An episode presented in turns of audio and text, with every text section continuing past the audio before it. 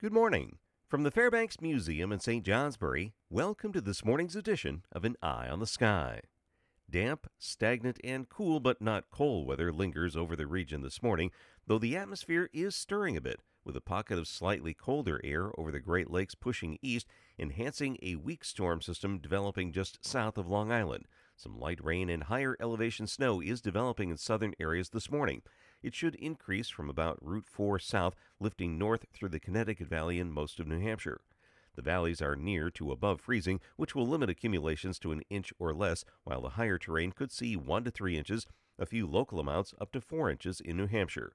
From the Green Mountains north of Killington, west through New York and into Quebec, mainly cloudy skies and just a few rain or snow showers will give us another blah day. Farther to our north and west, a weak cold front in Ontario works southeast with only limited energy and moisture, scattering some snow showers through northern areas tonight and then retreating to the higher terrain tomorrow. Just enough dry air settles in behind the front for some partial clearing in southern valleys tonight and permitting some morning sun tomorrow. The clouds and higher terrain snow showers tomorrow will feed additional clouds into the southern valleys tomorrow afternoon before a minor area of high pressure clears the skies tomorrow night. This should bring a more seasonable feel to the air on Sunday, starting with temperatures in the teens, some cold spots near 10, then warming into the mid 20s to mid 30s north to south under lots of sunshine during the afternoon.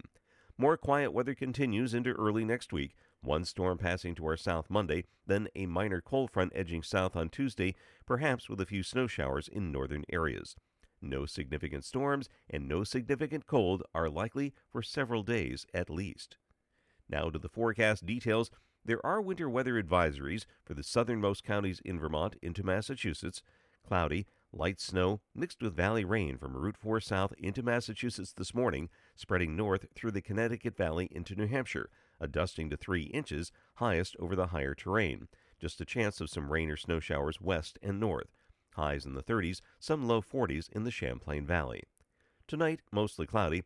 Scattered snow showers in the north, especially over the higher terrain with a dusting to an inch, partial clearing in eastern and southern valleys. Lows in the 20s.